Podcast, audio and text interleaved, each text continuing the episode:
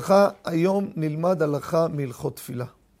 כידוע, אם יש לנו מניין עשרה אנשים, התחילו להתפלל, יצאו מקצתן, פתאום אחד אנוס ממהר לעבודה, הוא לא יכול להישאר. וזה קורה. אז הוא יוצא באמצע, ופתאום הציבור מוצאים את עצמם שאין להם עשרה. מתי הוא יצא? הוא יצא אחרי קדושה. שמע קדושה ויצא. פתאום החזן מסתכל, מה זה? אין עשרה. הלכה למעשה, הוא ממשיך את העמידה אפילו שאין עשרה. ממשיך. אבל הקדיש שלאחר העמידה, פה יש הבדל בין הספרדים לאשכנזים.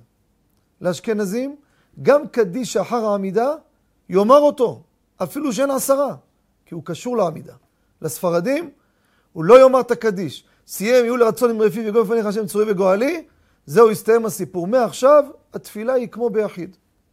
ופה אני רוצה לדבר, מה קורה? אדם נמצא במניין אשכנזים, והוא ספרדי. אשכנזים, הם ממשיכים לומר את הקדיש, אבל הספרדים לא אומרים קדיש. האם הוא יענה אמן לקדיש או לא יענה?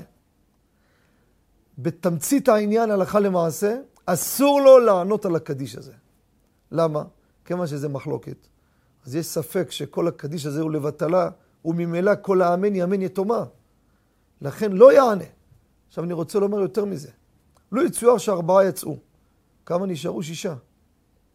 עכשיו, מי גורם פה לאשכנזי לומר קדיש? גם הספרדי.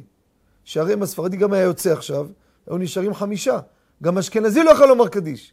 כי יצאו מקצתן, צריך לפחות שישארו שישה. מקרה כזה אני מורה לספרדי, צא החוצה, תפיל את המניין לגמרי. לא רק שלא תענה אמן אם היו שמונה, תשעה, אתה יכול להישאר. פה אתה גורם שיאמרו קדיש, ואתה בעצם לא עונה. צריך שיהיה שישה עונים, ולך אסור לענות, אתה גורם להם שיאמרו קדיש. צא החוצה, הם יראו שהם חמישה, גם קדיש לא יאמרו, ואז פתרנו את הבעיה. תודה רבה וכל טוב.